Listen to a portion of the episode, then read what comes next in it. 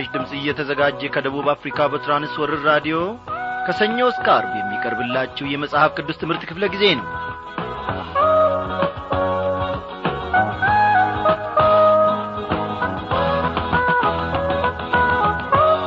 እንደምናመሻችሁ በጌታ የተወደዳችሁ ክብራን አድማጮቼ በዛሬው ምሽት ክፍለ ጊዜ ጥናታችን ልዑል እግዚአብሔር አምላካችን ረድቶን ተከታታዩን የትንቢተ ሕዝቅኤልን መጽሐፍ ጥናታችንን ይዘንላችሁ ቀርበናል ዛሬ መለስ ብለን በትላንትናው ምሽት ክፍለ ጊዜ ጥናታችን የተመለከትነውን የምዕራፍ ሰላሳ ዘጠኝን ሙሉ ትምህርትና የምዕራፍ አርባን አብረን እንመለከታለን።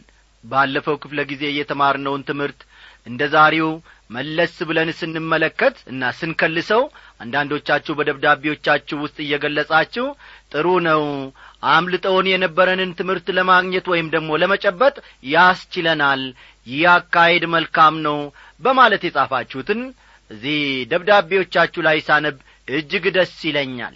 አዎ ወዳጆቼ የእግዚአብሔር ቃል ምንጊዜም አይጠገብም። ለሕይወታችን መልካም ነው። መንፈስ ቅዱስ ዛሬ ባስተማረን ሳይሆን ነገ ደግሞ ያንኑ ቃል በተለየ መንገድ በተለየ ጥበብ ለሕይወታችን እንዲረባ አድርጎ ደግሞ ያቀርበዋል። አዎ ምናልባት ከሥራ ብዛት የተነሣ ምናልባትም ከአንዳንድ ሁኔታዎች የተነሣ የትላንትናው ምሽት ክፍለ ጊዜ ጥናት ያልተከታተላችሁ እንደሆነ ዛሬ ደግሞ ስንደግም እንዲሁ ለመከታተል ያመቻቸዋል ማለት ነው። እግዚአብሔር ይህንን የሚያደርግበት ምክንያት አለው። እኔ ትላንትና ተምሬዋለሁ ይህ ቃል አያስፈልገኝም አንልም። ወዳጆቼ ይህ እንዲህ ቢሆንማ ኖሮ መጽሐፍ ቅዱስን አንድ ጊዜ አንብበነው በተወጣንና ወደዚያ ወደ መጽሐፍ መደርደሪያ ውስጥ በጣል ነው ነበረ የእግዚአብሔር ቃል ምንጊዜም አዲስ ነው ወዳጆቼ። አዳዲስ ራእዮች በውስጡ አሉ። ጌታ መንፈስ ቅዱስ ታዲያ ሲሰጥ ይህንን ቃሉን በተለያየ ዐይነት መንገድ ለሕይወታችን እንዲረባ አድርጎ ነው። ጌታ የተመሰገነ ይሁን። እስቲ ይህንን ድንቅ ጌታን እንዲህ እያልን እናሞጋግሰው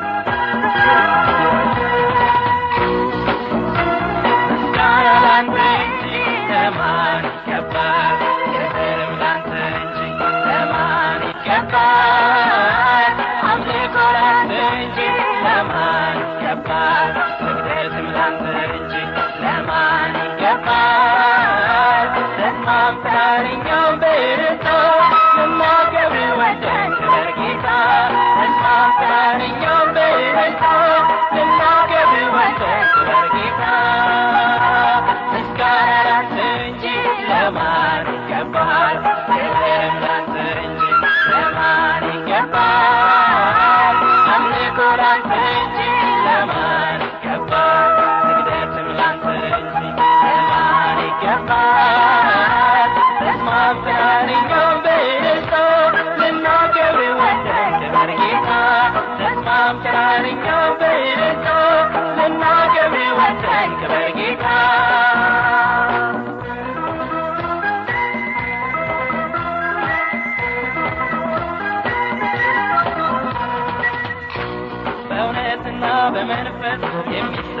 did a list.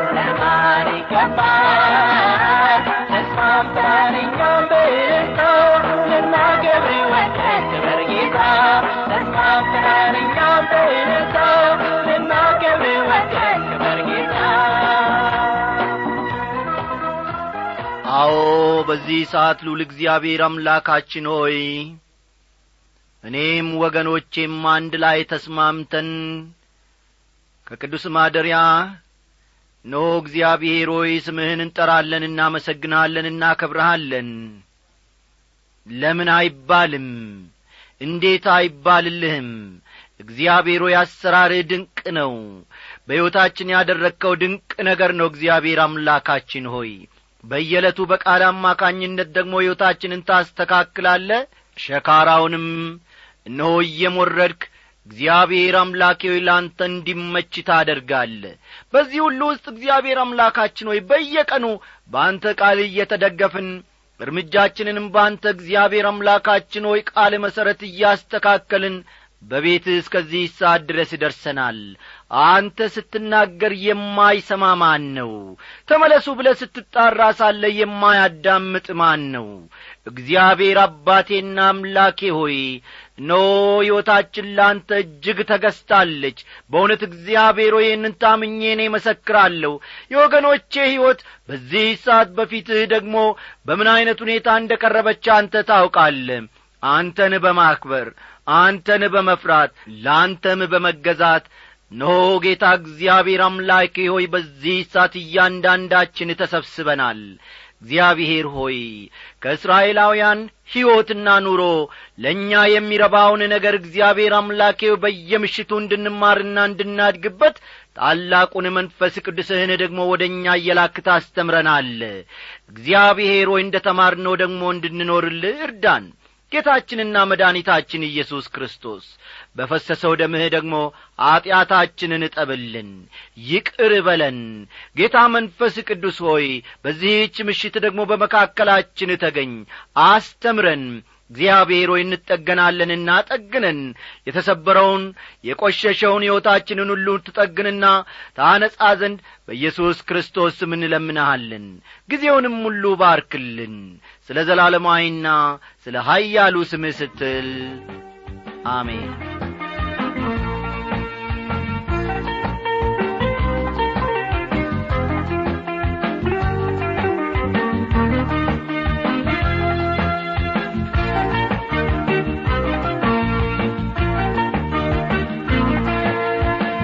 ክቡራን አድማጮቼ ቀደም ብዬ እንደ ተናገርኩት እንግዲህ ዛሬም መለስ ብለን የምንመለከተው የምዕራፍ ሰላሳ ዘጠኝን ትምህርትና እንዲሁም ደግሞ ከፊት ለፊት የምዕራፍ አርባን ትምህርት ይሆናል ማለት ነው። እግዚአብሔር የተመሰገነ ይሁን። ምዕራፍ ሰላሳ ዘጠኝ ባለፈው ክፍለ ጊዜ ጥናታችን እንደ ተመለከት ነው ሁሉ በጎግ ላይ ስለሚመጣው ፍርድ ቀጣይ ዘገባ ከማቅረቡም ባሻገር ስለሚደርስበት ጥፋት ተጨማሪ ዝርዝር ማብራሪያዎችንም ይሰጣል ብለን ትምህርታችንን ከምዕራፍ ሰላሳ ዘጠኝ እንደ መግቢያ አድርገን መጀመራችን የሚታወስ ነው።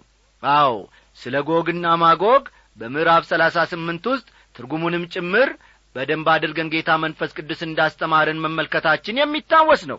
እስቲ ከቁጥር ሁለት የዛሬውን ትምህርታችንን በማንበብ እንጀምር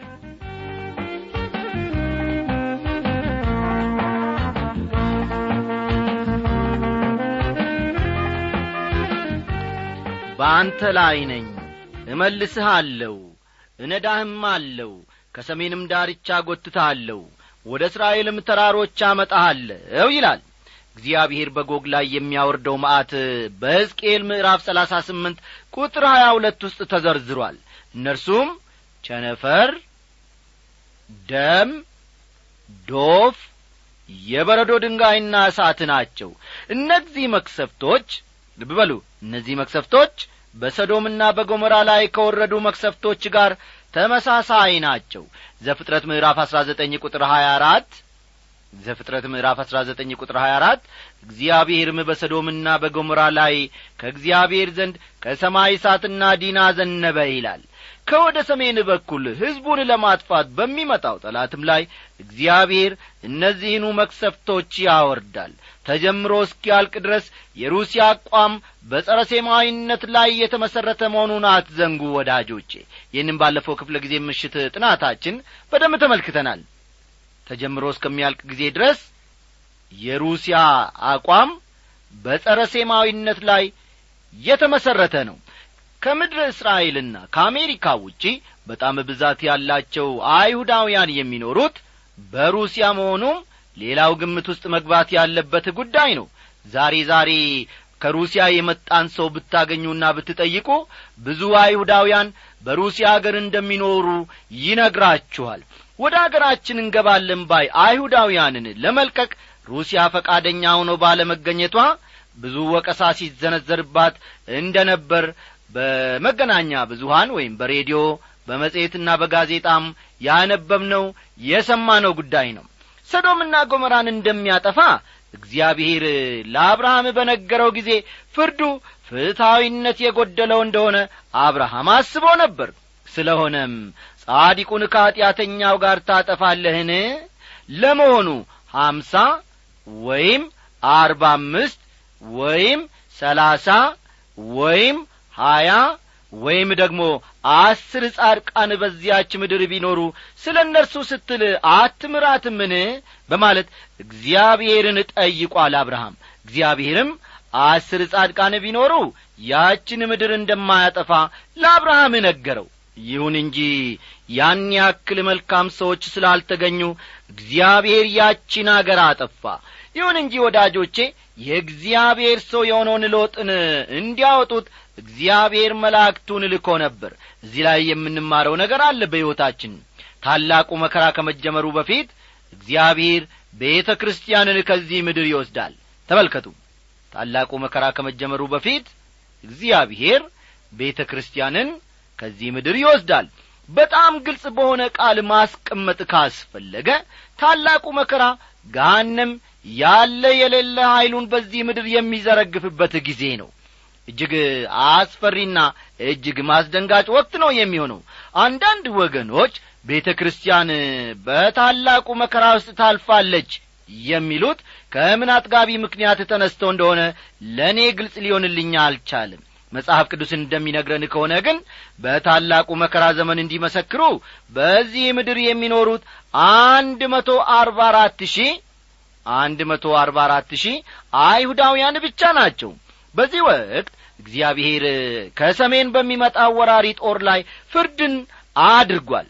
በቀሪው የታላቁ መከራ ወቅት የክርስቶስ ተቃዋሚ መላውን ዓለም እንዲገዛም ፈቅዶለታል ከዚያ በኋላ ግን መንግሥቱን በዚህ ምድር ለመመስረት ጌታ ኢየሱስ ክርስቶስ በታላቅ ክብር ወደዚህ ዓለም ይመጣል። ይህን በዮሐንስ ራእይ ምዕራፍ አሥራ ዘጠኝ ከተሰጠው ስዕላዊ ገለጻ በሚገባ መመልከት ይቻላል። ጊዜ ሲኖራችሁ በኋላ የዮሐንስ ራእይ ምዕራፍ አሥራ ዘጠኝም በደንብ ተመልከቱ ከዮሐንስ ራእይ ምዕራፍ ሀያ ደግሞ መንግሥቱ ሲመሠረት ነው የምንመለከተው። ከዮሐንስ ምዕራፍ ሀያ መንግሥቱ ሲመሠረት እንመለከታለን። እንግዲህ ወገኖቼ እነዚህን አስደናቂ ሁኔታዎች በአይምሮአችን ውስጥ በመያዝ ጥቂት ረጋ ብለን እስካሁን የተማርነውን ለማገናዘብ እንሞክር። ከአራቱ ታላላቅ ነቢያት ሦስቱን ማለትም ትንቢተ ኢሳይያስን ትንቢተ ኤርምያስንና ትንቢተ ሕዝቅኤልን በጥንቃቄ ከመረመርን በኋላ ነቢዩ ዳንኤል በተገቢ ሁኔታ የሚያረጋግጥልን ተጨማሪ ሐቆች ወደፊት ብቅ ብቅ ይላሉ ማለት ነው። እነዚህ ሐቆች አሕዛብንም ሆነ አማኞችን የሚያካትቱ መለኮታዊ ዕቅድና ዓላማዎች ናቸው። እዚህ ላይ አማኞች ስል ጌታ ኢየሱስ ክርስቶስን ጌታና መድኃኒታቸው አድርጎ እየተቀበሉ መጽሐፍ ቅዱስ የእግዚአብሔር ቃል መሆኑን ያለማወላወል የሚያምኑ ወገኖችን ማለቴ እንደሆነ ከወዲሁ እንዲታወቅልኝ ይፈልጋለሁ ከትንቢተ ሕዝቅኤል እግዚአብሔር ከእስራኤል ጋር ስላለው ወይም ስለሚኖረው ጉዳይ አይተናል። አይደለም እንዴ? አው እስከ ዛሬ ድረስ ትንቢተ ሕዝቅኤልን ስናጠና እግዚአብሔር ከእስራኤል ጋር ስላለው ወይም ስለሚኖረው ጉዳይ ተመልክተናል ማለት ነው። እዚህ ላይ ማወቅ ያለብን ጉዳይ ቢኖር እግዚአብሔር እስራኤል ሲል እስራኤልን ማለቱ እንጂ ቤተ ክርስቲያንን ማለቱ አለመሆኑን ነው ትክክለኛው አተረጓጓምም ያው ነው። ይሁን እንጂ ተግባራዊ በሆነ ገጽታው ስንመለከተው እግዚአብሔር ከእስራኤል ጋር ጉዳይ አለው ስንል በእስራኤል አማካይነት ይህ የምንኖርበትንም ዓለም የሚመለከትበት ሁኔታ መኖሩንም መዘንጋት የለብንም። ከእስራኤል ጋር ያለውን ጉዳይ ለመፈጸም እግዚአብሔር የተጠቀመባቸው መለኮታዊ አሰራሮች ዘላለማዊ አሰራሮች ናቸው። መሠረታቸውም ማንም ወይም ምንም ሳይሆን የራሱ ባሕሪ ነው። ትንቢተ ኢሳይያስንና ኤርምያስን ስናጠና ስለዚህ ጉዳይ በመጠኑ መጥቀሳችን ይታወሳል። አሁን ደግሞ ከትንቢተ ሕዝቅኤል አንዳንድ ማጠቃለያ ሊሆኑን የሚችሉ ሐሳቦችን ለማቅረብ እሞክራለሁ። ከነቢያት ሁሉ የሕዝቅኤልን ያክል ወገኖቼ ለእግዚአብሔር ክብር የተለየ ትኩረት የሰጠ ነቢይ የለም። አስተዋላችሁኝ? ከነቢያት ሁሉ የሕዝቅኤልን ያክል ለእግዚአብሔር ክብር የተለየ ትኩረት የሰጠ ነቢይ የለም ማለት ይቻላል። ሕዝቅኤል የእግዚአብሔርን ክብር በሚገባ ተመልክቷል። ይህንንም ግልጽ ያደረገው ከመጀመሪያው ምዕራፍ አንስቶ ነበር። ይህን አቅ በፍጹም አልዘነጋውም። እኛም ብንሆን ዘወትር ልናስበው የሚገባን ጉዳይ ነው ወዳጆቼ። ስለሆነም ሕዝቅኤል የሚያሰምርበት አብይ ጉዳይ የእግዚአብሔር ፍርድ ነው ማለት ነው። ማንም እንዳይጠፋ አይላል። ማንም እንዳይጠፋ የእግዚአብሔር ፈቃድ በመሆኑ ወደ እርሱ እንዲመለሱ ደግሞ ደጋግሞ ሕዝቡን ሲጠራ ተመልክተናል። ካልተመለሱ ግን ቅጣቱ በኢየሩሳሌም ላይ እንደሚወርድ አስጠንቅቆ ነበር። በኋላም ኢየሩሳሌም በተደመሰሰችበት ጊዜ የወደፊቱን በተመለከተ ነቢዩ ሕዝቅኤል ሕዝቡን ሲያጽናና ተመልክተናል። ይሁን እንጂ ሌላ ጠላት መምጣቱ አይቀርም። ትዚላችሁ እንደሆነ ባለፈው ጊዜ ናቡከደነጾር እንዳደረገው ሁሉ ከጥቂት ዓመታት በኋላ ሮማዊው ጀኔራል ቲተስ ወይም ጢጦስ የሚሉት ከተማይቱን እንደሚደመስስ በማወቁ ጌታ ኢየሱስ ለኢየሩሳሌም አልቅሶላት ነበር። በኢየሩሳሌም ውስጥ ነገሮች ተመሰቃቅለዋል። እንግዲህ ከተማይቱ የእግዚአብሔር ባርኮት እንዲሆንላት ከተፈለገ እነዚህ የተዛቡ ነገሮች መስተካከል ይኖርባቸዋል። ውሸታሞች ሐሰት መናገራቸውን ሌቦች መስረቃቸውን መተው ይኖርባቸዋል። ወሮ በላነት ተወግዶ ጽድቅ ስፍራውንም መያዝ ይኖርበታል ወዳጆቼ። ያኔና ያኔ ብቻ ለኢየሩሳሌም ሰላምና በረከት ይሆንላታል።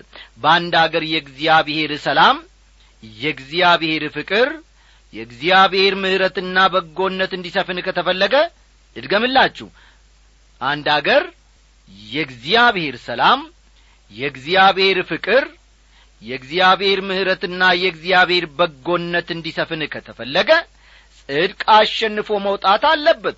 ኢየሩሳሌም ነገር ተምታቶባታል። ሕዝቡ በአመለካከታቸው ስተዋል። በአመለካከታቸው በመሳታቸውም ባኗኗራቸውም መሳታቸው የግድ ነበር። ጽድቅ የሌለበትን ሐሰትና ሸፍጥ የሞላበትን ነገር እግዚአብሔር በፍጹም አዎ በፍጹም አይባርክም። እስቲ ወደ ራሳችን መለስ ብለን እንመልከት። ሕይወታችንን በዚህ ሰዓት እንመልከት። ከዚህ ከእግዚአብሔር ቃል አኳያ ቤታችንን እስቲ እንመልከት ወገኖቼ። በምንሠራበት አካባቢ ያለውን ሁኔታ እስቲ እንመልከት ወገኖቼ ጽድቅ የሌለበትና ሐሰት እንዲሁም ሸፍጥ የሞላበት ነገርን እግዚአብሔር ፈጽሞ ፈጽሞ አይባርክም። ለምንድን ነው እኔ ክርስቲያኖኜ በቤቴ ሰላም የማላገኘው? ከጎረቤቶቼ ጋር ሰላም የማይኖረኝ? ከጓደኞቼ ጋር መስማማትስ የማይኖረኝ ለምንድን ነው ብለን ራሳችንን እንጠይቅ ይሆናል። ምክንያቱ ምን እንደሆነ የእግዚአብሔር ቃል አስረግጦ አሁን በደንብ ተናግሮናል። ቀደም ብለን የነቢዩ ኤርምያስን መጽሐፍ ባጠናንበት ወቅት ነቢዩ ኤርምያስ የእግዚአብሔርን ርኅራይና ዘኔታ ያሳያል ቃሻ ነቢይ እንደ ነበረ አይተናል። ኢየሱስም የኢየሩሳሌም ጥፋት ታይቶ ታልቅሷል። ወደ ትንቢተ ሕዝቅኤል ስንመጣ ግን ነገሮች ፍጹም ተለውጠው ነው የምንመለከተው። ኢየሩሳሌም በተደመሰሰችበት ጊዜ የሕዝቅኤል ሚስት ሞተች። ታስታውሳላችሁ አይደል? አዎ። ኢየሩሳሌም በተደመሰሰችበት ሰዓት የሕዝቅኤል ሚስት ሞታ ነበር። እግዚአብሔር ግን ለሚስቱ ማልቀስ እንደሌለበት ለሕዝቅኤል ነገረው። ደግሞ ደጋግሞ እግዚአብሔር ሕዝቡን ለንስሐ ሲጠራ ነበር። አሁን ግን የእግዚአብሔር ፍርድ ሕዝቡ ላይ መጥቶአል ባደረገው ሁሉ እግዚአብሔር ጻዲቅና ትክክል ነበር። ሐዋርያው ጳውሎስም ለመሆኑ በእግዚአብሔር ዘንድ አመፃ አለው ወይ? በማለት ከጠየቀ በኋላ ራሱ ለጠየቀው ጥያቄ መልስ ሲሰጥ በፍጹም በፍጹም የለም ብሏል። ሮሜ ዘጠኝ ቁጥር አሥራ አራትን ተመልከቱ። እግዚአብሔር የሚያደርገው ሁሉ ወገኖቼ ምንጊዜም ትክክል ነው። ክብሩ በፍርዱ ታይቷል። ጸጋው ግን በክርስቶስ ቤዛነት ሞት ታይቷል። ያ ባይሆን ኖሮ የሰው ልጅ በፍጹም ደህንነትን ባላገኘም ነበር። ወራሪውን የሩሲያ ጦር እግዚአብሔር ለአንዴና ለመጨረሻ ጊዜ እንደሚደመስሰው ከሕዝቅኤል ምዕራፍ ሰላሳ ስምንትና ሰላሳ ዘጠኝ በተደጋጋሚ ተመልክተናል። ግን እግዚአብሔር ሩሲያን የሚደመስሰው ለምንድን ነው ብላችሁ ትጠይቁ ይሆናል። እዚህ ላይ ይህን በተመለከተ ቃሉ ምን እንደሚል እንደ ገና እስቲ እናንብብ። ምድርንም ትሸፍን ዘንድ እንደ ደመና በሕዝቤ በእስራኤል ላይ ትወጣለ በኋለኛው ዘመን ይሆናል ጎግ ሆይ በዐይናቸው ፊት በተቀደስኩብህ ጊዜ አሕዛብ ያውቁኝ ዘንድ በምድሬ ላይ አመጣሃለሁ ይላል። ሕዝቅኤል ሰላሳ ስምንት ቁጥር አሥራ ስድስትን ይመለከቷል። እግዚአብሔር የሕዝቡን ጠላት ያጠፋል ይቀጣልም። አንዳንድ ሰዎች ይህን መቀበል ይከብዳቸዋል። እግዚአብሔር ወገኖቼ በፍጥረቱ ላይ ሙሉ ሥልጣን እንዳለው መቀበል አይሆንላቸውም ለምንድን ነው ጌታ ኢየሱስ ያቺ በለስ እንድትጠወልግ የረገማት? ለምንድን ነው ያ ሁሉ አሳማ ወደ ባሕር እንዲገባ ያደረገው? በማለት ተቈርቋሪ መስለው መታየት ይፈልጋሉ። ምንጊዜም ቢሆን ወገኝነታቸው ሳይላቀቅ በዚህ መልኩ እየተገለጠ እግዚአብሔርን ለመውቀስና ለመክሰስ ፈጠን ብለው የጽሑፉን ክሳቸውን ያወጣሉ። ግን እግዚአብሔርን ማን ይከሰዋል? በአንድ ወቅት አንድ ኮንፈረንስ ላይ ንግግር ሲያደርግ የሰማሁት ሰው የአሳማዎቹ ወደ ባሕር መግባት ቆጭቶት እንደ ማልቀስ ሲቃጣው በዐይኔ አይቻለሁ ወገኖቼ። እጅግ ገረመኝ እጅግም አሳዘነኝ። አጉል አጉል ተቈርቋሪ ከምዕራፍ ሰላሳ ዘጠኝ የመጨረሻው ቁጥሮቹን ቁጥር ስድስትና ሰባትን በኋላ ተመልከቱ። እግዚአብሔር የሕዝቡን ጠላትን እንደሚደመስስ በቅዱሳት መጻሕፍት ተደጋግሞ ተነግሯል። ታዲያ ሕዝቡ ይህን ሁሉ ፍዳ ሲደርስባቸው ሲያይ ለምን አሁን አይታደጋቸውም የሚል ጥያቄ ከዚሁ ጋር ተያይዞ ሊነሣ ይችላል። ለሁሉም ነገር ወገኖቼ እግዚአብሔር የራሱ ጊዜ አለው። ጊዜው ሲደርስ እግዚአብሔር ይፈርዳል ሕዝቡንም ይታደጋል።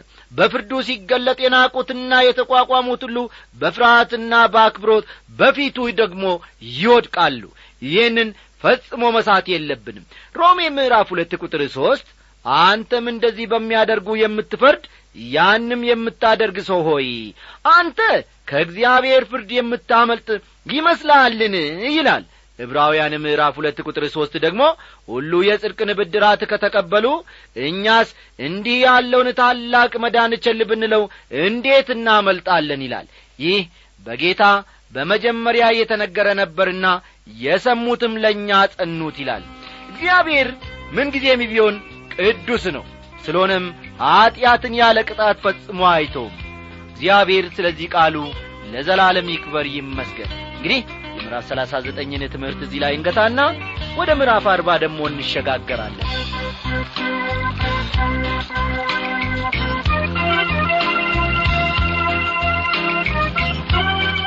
በዚህ የትንቢት ሕዝቅኤል መደምደሚያ ክፍል የምንመለከተው ሺህ ዓመቱ ዘመን ስለሚኖረው መቅደስ ፈጠን ፈጠን በሉ።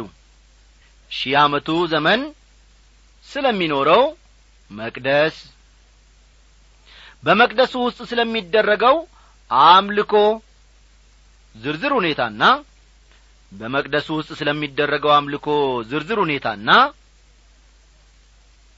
ምድሪቱን በተመለከተ ምድሪቱን በተመለከተ ሕዝቅኤል ስላለው ራእይ ይሆናል። ምድሪቱን በተመለከተ ሕዝቅኤል ያየው ወይም ስላየው ራእይ ይሆናል። እስቲ አሁን ስለ መቅደሱ ዝርዝር ሁኔታ እንመልከት። ከምዕራፍ አርባ እስከ ምዕራፍ አርባ ሁለት ያለው ስለ መቅደሱ ዝርዝር ሁኔታ ያቀርባል።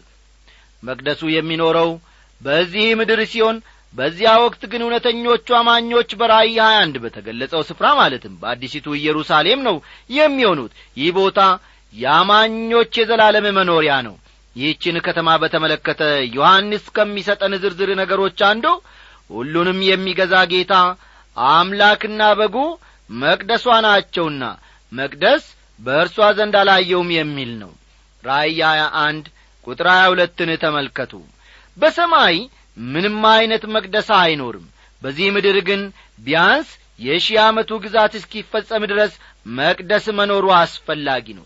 ትንቢተ ሕዝቅኤልን ማጥናት ከጀመርን ወዲህ አንዳንድ የሁኔታዎች መሻሻልን ማየት ጀምረናል።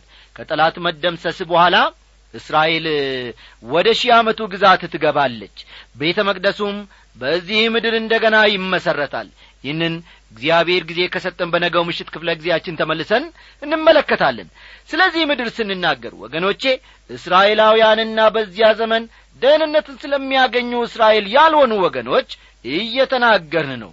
በዚህ ወቅት ቤተ ክርስቲያን ከክርስቶስ ጋር በአዲሲቱ ኢየሩሳሌም ነው የምትሆነው። እስቲ ሕዝቅኤል ምዕራፍ አርባ ቁጥር አንድን እናንብብ።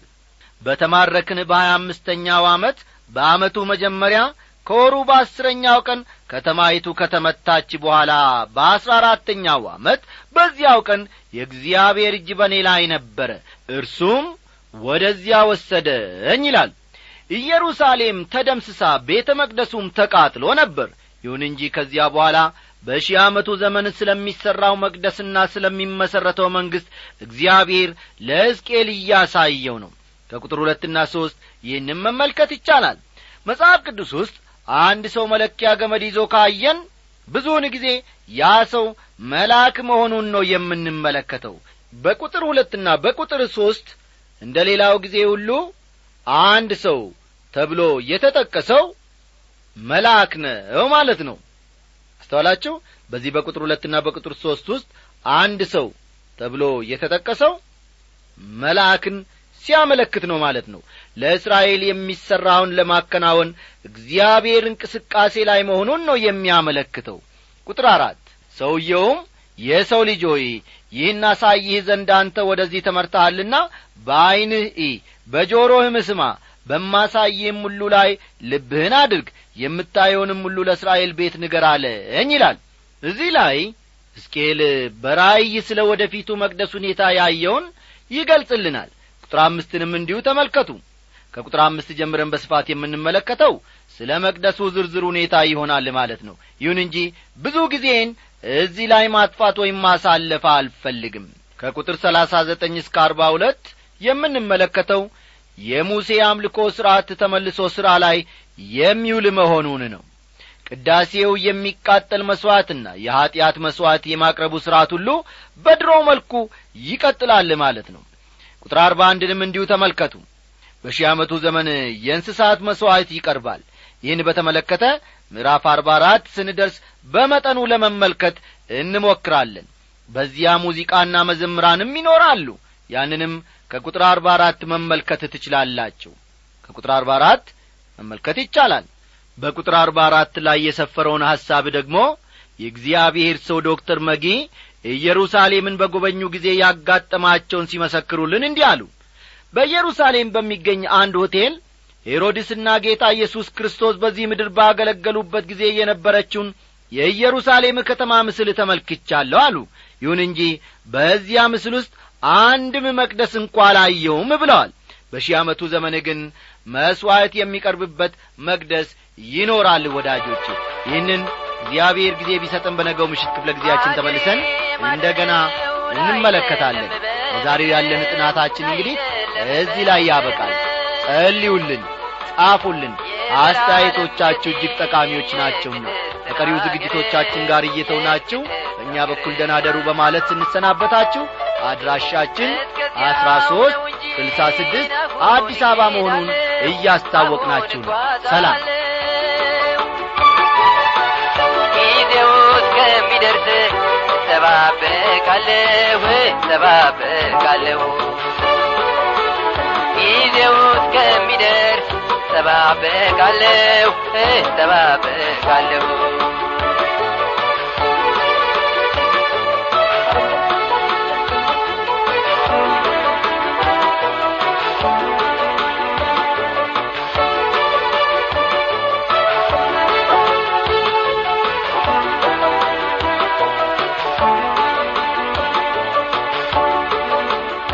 የመጨረሻው ቀን መለከት ሲነፋ መለከት ሲነፋ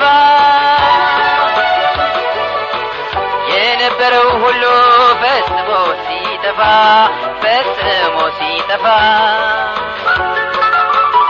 እኔ ግን በአምላኬ እጅግ ደስ ይለኛል እጅግ ደስ ይለኛል ስሙን አከብራለሁ